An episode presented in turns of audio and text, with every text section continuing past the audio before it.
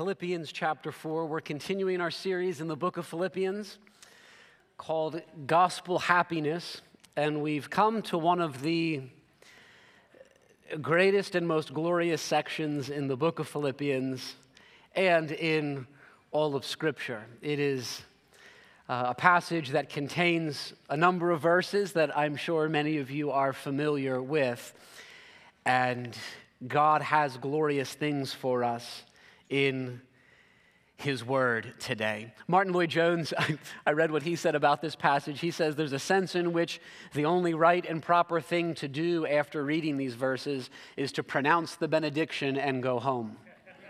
and uh, it's one of those kinds of passages. And uh, glorious truth, and yet God has some things for us here. And so, Philippians chapter 4, beginning in verse 10. This is God's holy and authoritative word. Our sermon title is Learning Contentment. Learning Contentment. Philippians 4, verse 10.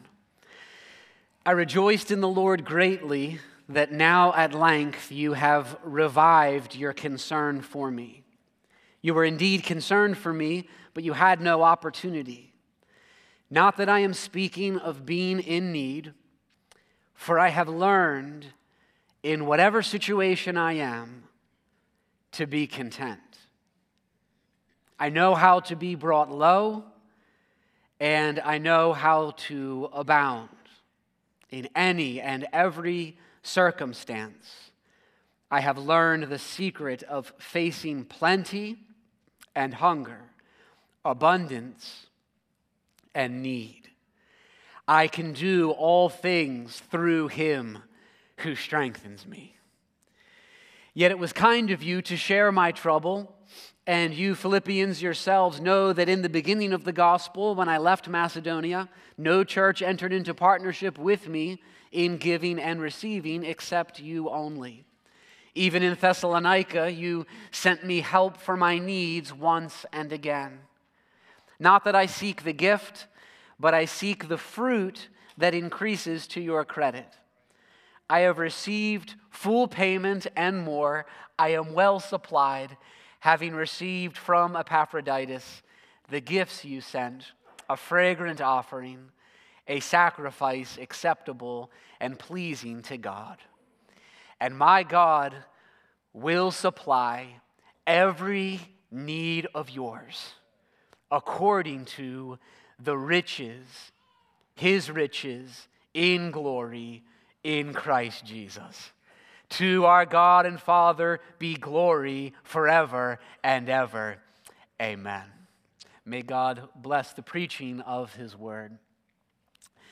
The Puritan pastor by the name of Thomas Watson wrote a book in the year 1653. It's a book called The Art of Divine Contentment and it is drawn from Philippians chapter 4, verse 11. He says that this verse is a speech worthy to be engraved upon our hearts and written in letters of gold upon the crowns of princes. I have learned in every condition to be content. In other words, he's saying that he is not relating to the circumstances of life with discontentment, however difficult they may be. He has learned the secret of contentment. And what Watson says in his book is that discontentment to the soul is as a disease is to the body. It dulls our spiritual senses. It robs us of enjoyment. It corrodes the comforts of life. That's what discontentment does. And Watson, in fact, gives this picture of a sinking ship. Your soul and mine is a, is a ship, and the waves of trouble and trials are all around us in life. And Watson says this it is not the water outside the ship, but the water that leaks into the ship that drowns it. A contented mind would sail above the waters of outward affliction. But when a leak of discontentment and trouble gets into our heart, then it is disquieted and sinks. And so, what he says is we need to do what sailors do and pump water out of the boat and deal with this spiritual leak in our souls that is discontentment. It could be the case for more than a few of you today that the vessel of your heart and soul has taken on waters of discontentment. And in this passage, God, in His great kindness and mercy, is pursuing us and addressing us and calling us to contentment. Part of the challenge is that we do not live in a culture that values and promotes contentment. We live in an age of rampant materialism and greed. You see it in all of the advertisements. The entire advertisement industry is based on the idea that we need certain things to be content. You need more. You deserve more. Is the voice all around us. Politicians feed on discontentment among the people. Grumbling and complaining are socially acceptable sins. We live in a world that seems to almost value and cultivate discontentment in our souls. It was a bit different among the ancient philosophers. Aristotle, Socrates, Seneca, and the Stoics, what they valued more than anything was this idea of contentment and, and the tranquility of rising above our circumstances. This was the ultimate goal for the Greek philosophers. How can we live a life of contentment? Not so much how can we acquire more things, but how can we live a life of contentment. And the way in which many of the Greek philosophers answered that was to say that we should be sufficient in ourselves and that we should be in need of nothing else. Uh, Seneca talked about cultivating emotional detachment. They believed that the way to contentment is to be disconnected. In other words, uh, don't love too much, don't hope too much, don't grieve too much. And you can find traces of all of that in the secular self help books today and in secular psychology. What's striking is that in our passage, Paul uses the same word that the Stoics did, contentment, but his logic is entirely different. He's basically saying, you know, that life of contentment that the philosophers and the Stoics and everyone is searching for. He says, I found it. He says, I've got it. That contentment. I've learned the secret. Learned, that word is there in verses 11 and 12. Learned because this is not a virtue that we're born with. It's not a virtue that comes naturally to us, given our sinful hearts. But it is possible to possess, it's possible to learn. And secret, verse 12, because, well, most people have not learned it and most are not living in the good of this contentment. This entire section is an expression of gratitude uh, from the Apostle Paul for uh, the partnership in the gospel that he enjoys with the church in Philippi. Paul is grateful they have revived their concern for him, their support of him. Their concern is blooming and blossoming like spring flowers. He says it has been revived. And they are partnering with his extra local ministry through giving and through prayer and through friendship. I want to look at a few things. What do we learn from this expression of gratitude and from Paul's example in this passage? There are a, a few essential lessons for the Christian to learn that God has for us today. First, contentment in every situation. Contentment in every situation.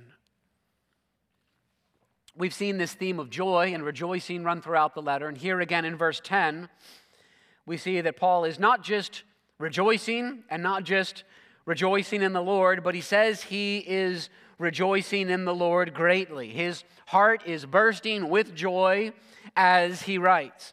In verse 11, he says that although this gift is meaningful, he also wants them to know that he wasn't anxiously waiting for their gift, and he wants them to know that he isn't ultimately dependent upon this gift for his contentment. And so he says, I have learned in whatever situation I am to be content. This is a remarkable statement. And I found myself in this study of Philippians again and again challenged and reproved by the example of the Apostle Paul. It is just remarkable. He's at a whole nother level. I've called it this sort of gospel craziness. When the gospel takes root in our hearts and when we truly become Christ centered in our affections, in our desires, in our hopes, it creates a certain kind of person, and that is what we see on display again and again in the life of the Apostle Paul. He's writing in prison. He knew what it is to experience hunger and persecution and confinement. And yet, he says, the waters of discontent have not entered the boat of his soul. He is radiating joy, he is radiating tranquility. How is that even possible? How can anyone say, I have learned in whatever situation to be content? I have, I have moved beyond the point of discontentment to experience a contentment, the secret of contentment. Well, don't misunderstand because it could easily be misunderstood. This contentment does not mean we are indifferent to our circumstances. It does not mean that we are cold and unfeeling. What it does mean is that we're not a slave to our circumstances. Circumstances do not master you. Circumstances do not rule you. We are mastered and ruled by Christ. We are mastered and ruled by our identity in the Lord Jesus Christ and the blessings of being found in Him. And if you feel, because I know for some of you there may be a lot of water in the boat of your soul, if you feel like this contentment is so far beyond you, if you feel like it's not possible for you, remember that Paul says this quality is something he learned. He, he had been in the schoolroom of Christ through life's experiences. And part of what God is doing in the present circumstances He has in your life, including the most difficult parts of it, part of what He's doing is placing you in the school of contentment. He is teaching you that you might learn and grow in this grace of contentment. And there are two things that Paul learned. Verse 12, how to be brought low including poverty and need, he says, and he has learned how to abound, having abundance, having plenty. So, this Christian contentment is one that applies, we are told, verse 12, in any and every circumstance. I have prayed for us as a church in light of this passage because there are some of you who have been brought low by life circumstances. And there are others of you who are currently abounding in life circumstances. I think the reality is that most of us experience various areas of our lives in which we are both being brought low and abounding, so that we should not view ourselves entirely in being in one category or the other. But the Christian the Christian knows how to be brought low. You lose possessions, if you lose your freedoms, if finances are tight, if your reputation is diminished and damaged, if you are mistreated by others, when things fall apart, when you have a bad day or a bad week or a bad year, the Christian says, When I am brought low, I, I, know how to do this. I know how to be content in the midst of being brought low. It is an opportunity to participate in the sufferings of Christ. It is an opportunity for me to rely upon the power of God, to remember His goodness, to remember His grace, to remember what I deserve and how good God has been to me. I did pull that Thomas Watson book off the shelf this week The Art of Divine Contentment, and I saw this sentence again where he says, Let us compare our condition with what we deserve. If we do not have what we desire, we have more than we deserve.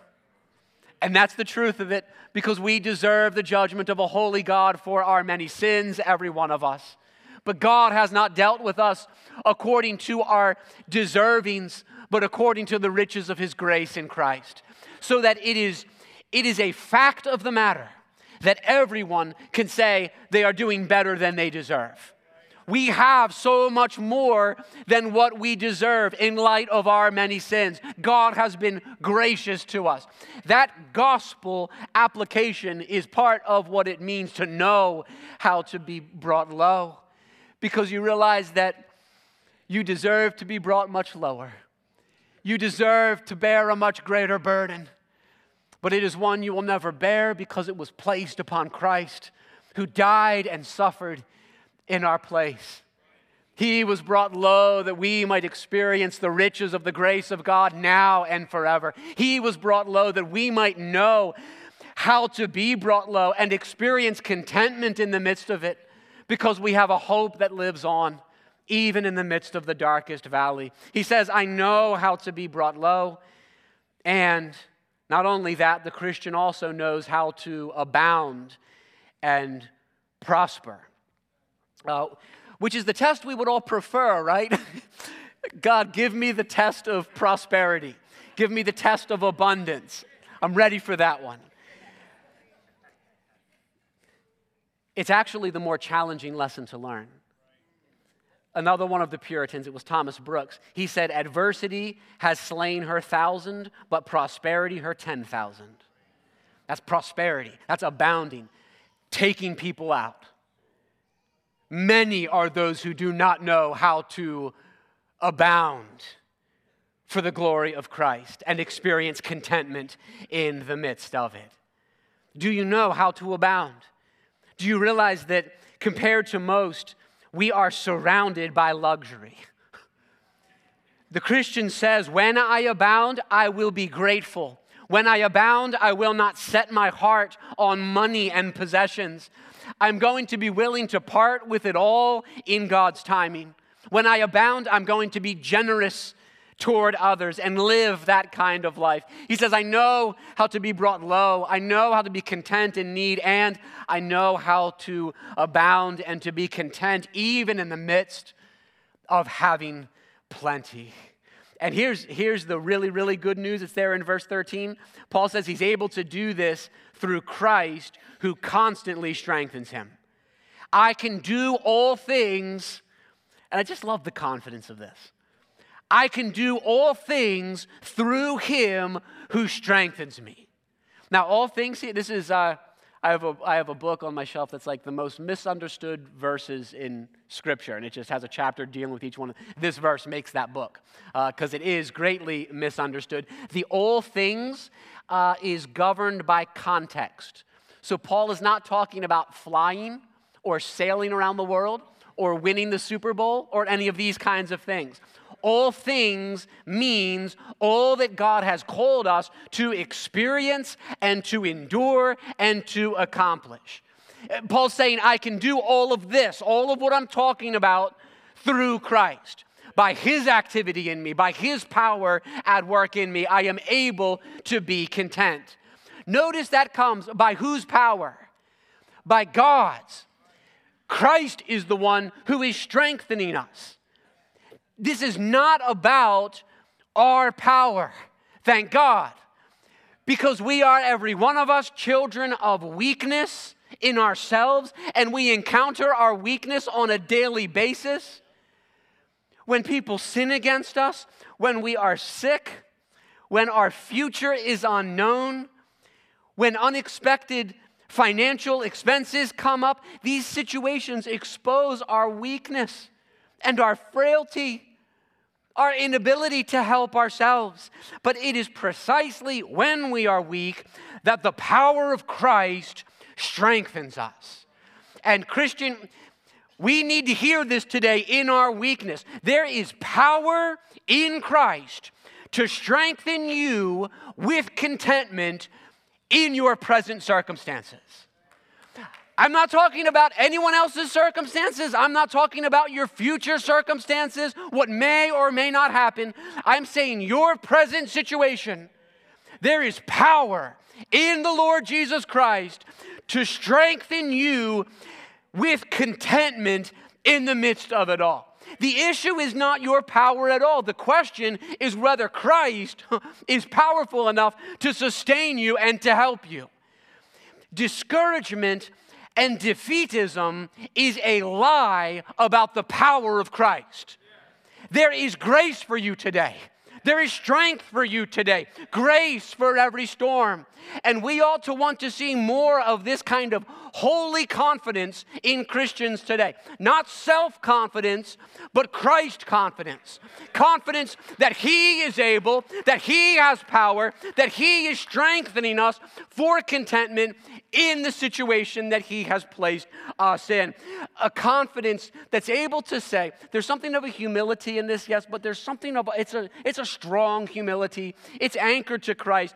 I've learned it. I've learned to be content in every circumstance, and Christ Himself is strengthening me to honor Him in every situation. Contentment in every circumstance is the first lesson that we learn. Second, gratitude for every gift. Gratitude for every gift. Paul returns to this theme of gratitude in verse 14. First, he thanks God for their partnership and friendship in general. He uses this language, you see it partnership, sharing, giving, and receiving. Uh, they, as a church, have partnered with his broader mission to plant and mature churches. And they have cared about him, and they have not simply looked to themselves, but to the broader mission. And this is God's vision for extra local partnership in every church.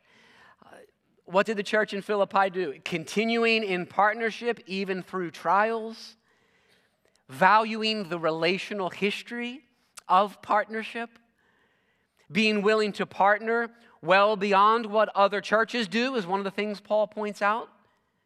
Eager to meet specific needs as they arise in partnership joyfully participating in, in giving and receiving. Uh, the, the riches of that kind of partnership. And this is a reminder of the gift we have in our partnership with Sovereign Grace churches. And the reason that every church should enter into this kind of broader partnership and thank God for that partnership is because this is what we see in Scripture. And we as a church, and I thank God for it often, we as a church are so much stronger because of our partnership in the gospel with churches throughout sovereign grace. Last week, Andy Farmer taught a group of men training for pastoral ministry at our partner church in Ethiopia.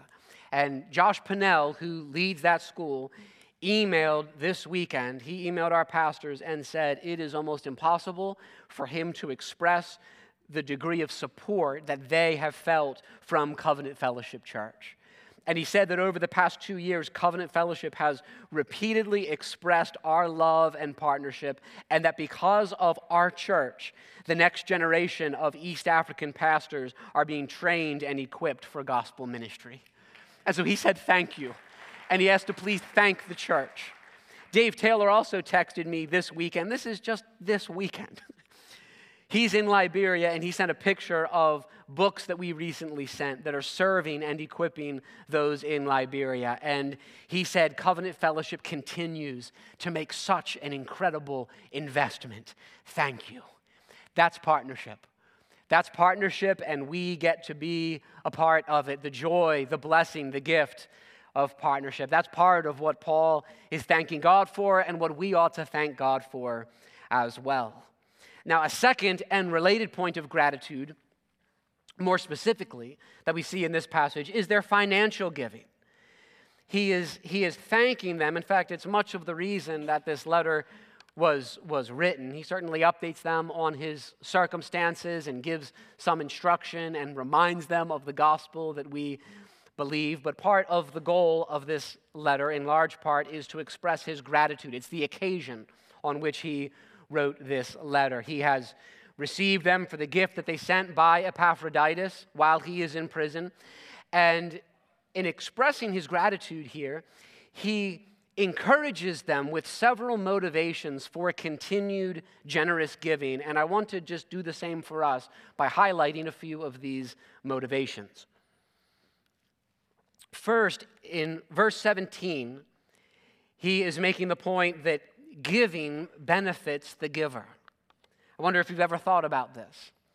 The idea that giving benefits the one who gives. Any giving to the mission of the church and the advance of the gospel will result in permanent gain and eternal rewards for the giver. Giving benefits the giver. Verse 17 refers to the fruit that increases to your credit, uh, to your, your benefit, your advantage, your gain. In other words, Paul was more pleased by what they would gain in giving than what he gains in receiving. He is excited about the blessing that will come their way as they give. What are the well how, what blessings come your way? Contentment. Your heart will be set free from greed. Your faith will be exercised. And perhaps most of all, we will be able to participate in the advance of the gospel as we give. We play a part in what God is doing as the gospel is spreading. Giving is in the best interest of those who give. We need to always remember that when we approach this topic of giving. Second, another motivation related to giving, verse 18 makes clear that our giving pleases God that language there, sacrificial worship, fragrant offering, that has in view the Old Testament sacrifices, especially the burnt offering, where the offering is consumed. We no longer offer animal sacrifices, but we do follow the principle of costly and sacrificial giving as an expression of devotion to God. Whenever we give, this is how we should think about it giving Financial gifts are given first and foremost to God as an act of worship. and God is pleased as we reflect his generosity. That's what giving is it's a reflection of the God who is generous, because God has been so generous to us in Christ. He gave his son for us. He is the generous king who provides us with all that we need and calls us to then be a generous people who display the difference that the gospel has made in our lives. It's all a part of this gratitude. We learn from Paul to have this kind of gratitude for every gift. And then, third and last point is so contentment in every situation, gratitude for every gift. Third lesson that we learn from Paul's example is trust that God supplies every need. Trust that God supplies every need. And this third point is both a, a secret to contentment and it's, in fact, another additional motivation to sacrificial and generous giving. Verse 19. This is one of those verses that the Christian will want to be familiar with and to love and to treasure. It focuses on the Lord as provider. It focuses on the Lord's personal care in supplying all our needs. And my God, it says, will supply every need of yours according to his riches in glory in Christ Jesus. God is a generous provider. It is part of his character to provide for those he has made. The God who gave his son for our salvation, who provided the forgiveness of sins, the God who has addressed our greatest need, continues to supply every need we have.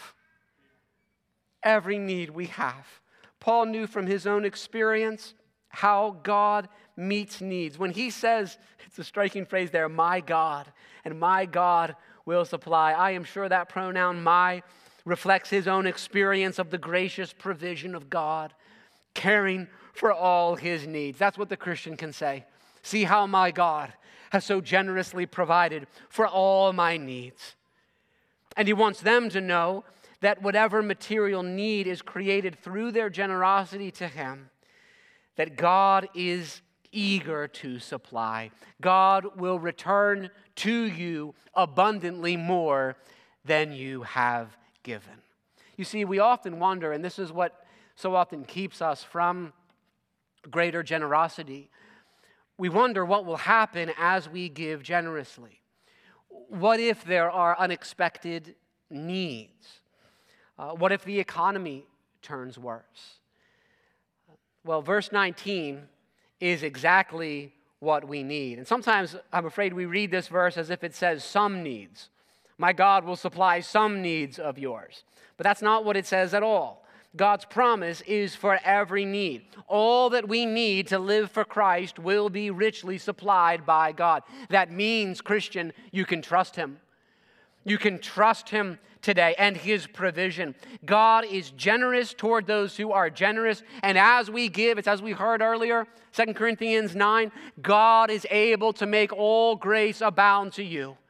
You will be enriched in every way. My God will supply every need of yours.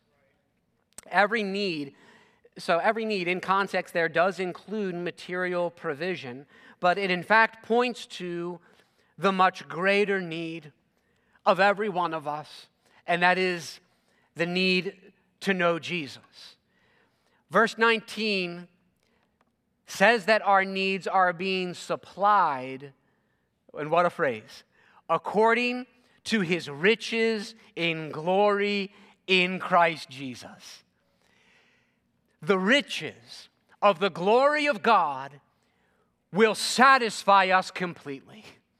And the main way that God supplies our needs, the main way that God teaches us contentment is by meeting our greatest need and by giving us Himself, by giving us the love of God by giving us the presence of God and by doing it now and forever. This, friends, is the great secret of contentment. Rejoicing in the Lord, knowing Christ, being found in Him, being satisfied in the riches and the glory of the love of God in Christ Jesus. We have Christ who can never be taken from us. And because we have Him and the riches of the glory of God in Christ, we have more than enough to be content. Here is the secret of being content in any and every circumstance. This weekend, this weekend, Tim Keller went to be with the Lord. And uh, I spent Friday evening talking with Megan, my wife, and she pulled Keller book off the shelf. We were reading to each other through tears and reflecting on what, what the life and ministry of Tim Keller has meant to us. He's gotten, he more than any other author, I believe, has ministered deeply uh, to us. He, his voice is one of the main ones that got us through uh, our, our daughter's battle with cancer. And, uh, and so this, he, he, means a lot to us. If you don't know, Keller is a, a pastor, an author, an evangelist. He's a spiritual giant in our century. Someone said he's a, he's a once in a century kind of man, and it's absolutely right. And we have benefited so much from his humility and his large heartedness, his love for Christ, his intellect, his, his apologetics, his, his love for the lost, his Bible teaching that, that unfolds the beauty of the truth so richly. And we have so much more to learn from him. And thank God that he has given us the gift of books. You, you should consider making this summer a time to read a book or two of his uh, or to listen to, to his sermons. Timothy Keller. Yesterday, I reread his chapter on Philippians 4 in his book on suffering, Walking with God through pain and suffering. And he talks about Paul's statement in verse 11.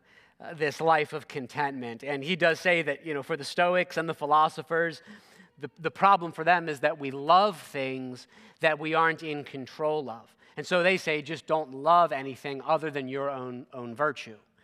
And what Keller points out, the problem, he says, is that even your, your virtue is not under your control. Uh, we are too frail. We, we disappoint ourselves. I wanted to read to you what he, what he says uh, in, in his book on suffering on Philippians 4. He says Augustine rejected the Stoics' approach to contentment as untenable. He argued instead that only love of the immutable can bring tranquility. Only love of the immutable can bring tranquility. The immutable is that which cannot change. Your virtue can and will change, as will your career, your family, your fortunes.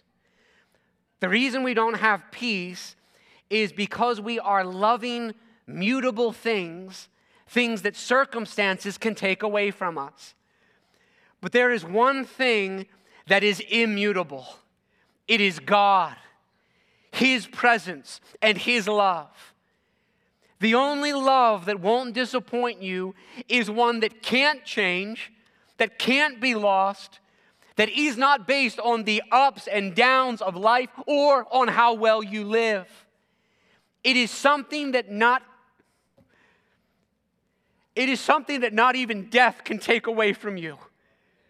God's love is the only thing like that. Not only can your poor performance not block it, but even the worst possible circumstance in this life, sudden death, can only give you more of it.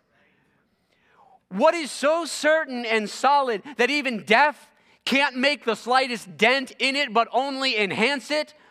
The love and presence of God, the beauty of God, the face of God. And so it is no surprise that as Keller gathered with family on his deathbed and his wife Kathy kissed him on the forehead, he expressed a desire and a readiness to go home to be with Jesus.